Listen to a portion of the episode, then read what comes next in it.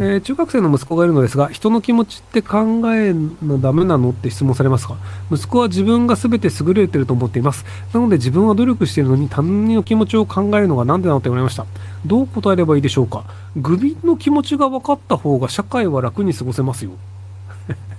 まあ、あのー、例えばじゃあお金を稼ぐというのは、あの、愚民が何にお金を払うのかっていうのを分かって、その商品を作ると、愚民が払ってくるんですよ。なので、あの、僕がこの商品面白いよねとか、このゲーム面白いよねって思うやつって、大体売れないんですよ。もうあの、フライトシミュレーターというジャンルが昔あったんですけど、今もうほぼ壊滅したんですよね。要はあの、そのパソコンでやる、あの、飛行機を運転するようなあのゲームが昔一大ジャンルとしてあったんですよ。では、あのもう完全になくなっちゃったんですよね。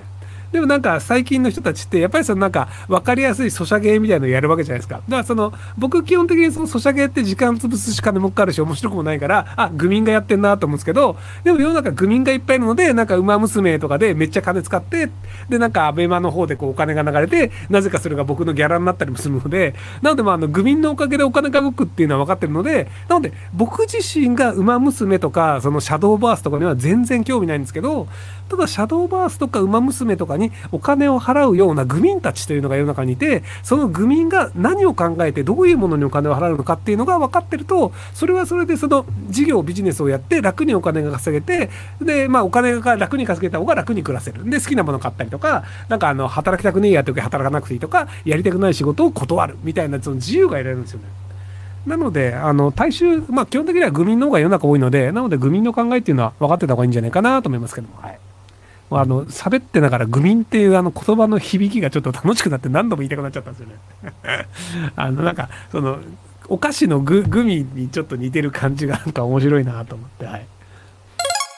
えー、僕は慶應大学薬学部出身の無職ですが、最近立憲民主党の塩谷彩香議員が女性のホスト売りかけを問題提起したことが発端となり、竹川ルさんやひろゆきさんを巻き込んで喧嘩してますが、事情知らない僕から見ると男が寄ってたかって女性をいじめてるようにしか見えません。塩村議員の何が不満なんですか？いや、僕別にあの塩村議員に不満はないんですよ。あの、僕女性、そのホストの売りかけ自体は規制すべきなので、なので塩村議員頑張れと思ってるんですよ。ただ、塩村議員がホストを規制するために頑張れということと、あの、嘘をつくことは良くないよねって別の話なんですよ。なので、議員としての塩村彩香さんが頑張っていただきたいと。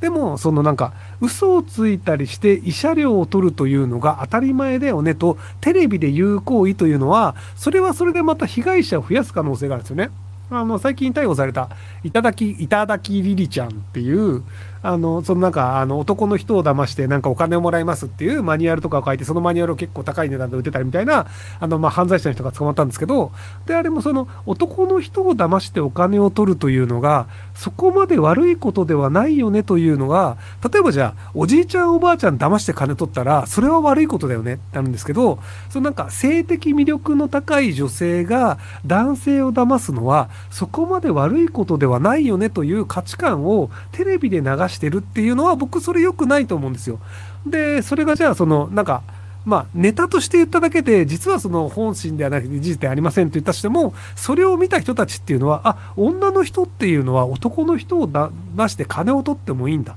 で、それで逮捕されることはないんだと思ってしまうんですよ。実際、そう、いただきりりちゃんが逮捕されたっていうのでニュースになったんですけど、多分似たようなことやってる人世の中いっぱいいると思うんですよ。女性でも男性でも。なので、人騙して金取っちゃダメでしょっていう、至極当たり前のことを僕は書いたつもりなんですけど、はい。で、最高1500万円は取りすぎでしょっていう話なんですけど、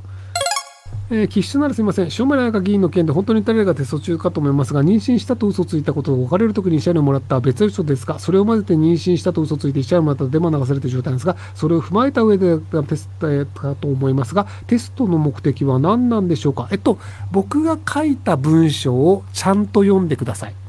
僕が書いた文章以外のことをあなたが想像してつなげてるとしたら、それは僕が主張している言葉ではありません。という今の僕のセリフも踏まえた上でもう一度文章を読んでいただいて、弁護士さんに相談した時に、果たしてどの部分が違法性があるのか。というのをちゃんと証明しようとするとなかなか難しいというのに気づくんじゃないかなと思います。はいまあでもそれでもやってくれるっていうんで、どうなのかなって期待してますけどね。えー有名になって良かったと良くないことを教えてください。自分の想像で良かったことは金儲けしすることと女にモテること、良くないことは飯食もない多くの人にあれこれ言われるのが面倒くさすぎるというような感じです。えー女にモテることが良かったことではありません。トラブルにしかならないです。で、面識がない人にあれこれ言われるのは別にデメリットではないです。なぜなら知ったことではないから。なんだろうな。例えばじゃあ、えっ、と、仮にじゃあ、アリが喋れるとしましょう。で、あの、僕の家の周りにこう、アリがじゃあ、そのなんか家のこう、ドア、窓沿いをずっと歩いてるとして、こう、毎日毎日アリがこう、家の窓沿いをずっと歩いてて、多分僕に文句を言ってるとするんですよ。なんだあの黄色いパーカーみたいな。でもそれ、アリが喋ったとして、僕はそれはデメリットなのだろうかって思うんですよ。なので、あの、まあ、愚民っていう言葉はさっき言って喜んだんですけど、あの、愚民が何かを考えて、愚民同士で愚民の会話をしたとしても、別に僕にとってそれがデメリットだと思わないですよね。あ、愚民ってそういう風に考えるのね。ふん、愚民面白いみたいな。なので、特にあの、他人がどう考えるかでデメリットに感じたことはないので、えー僕が考える良くないことは、行為で僕の時間を使おうとする人が増えたのがめんどくさい。あの、敵対する人は僕全然扱えるんですよ。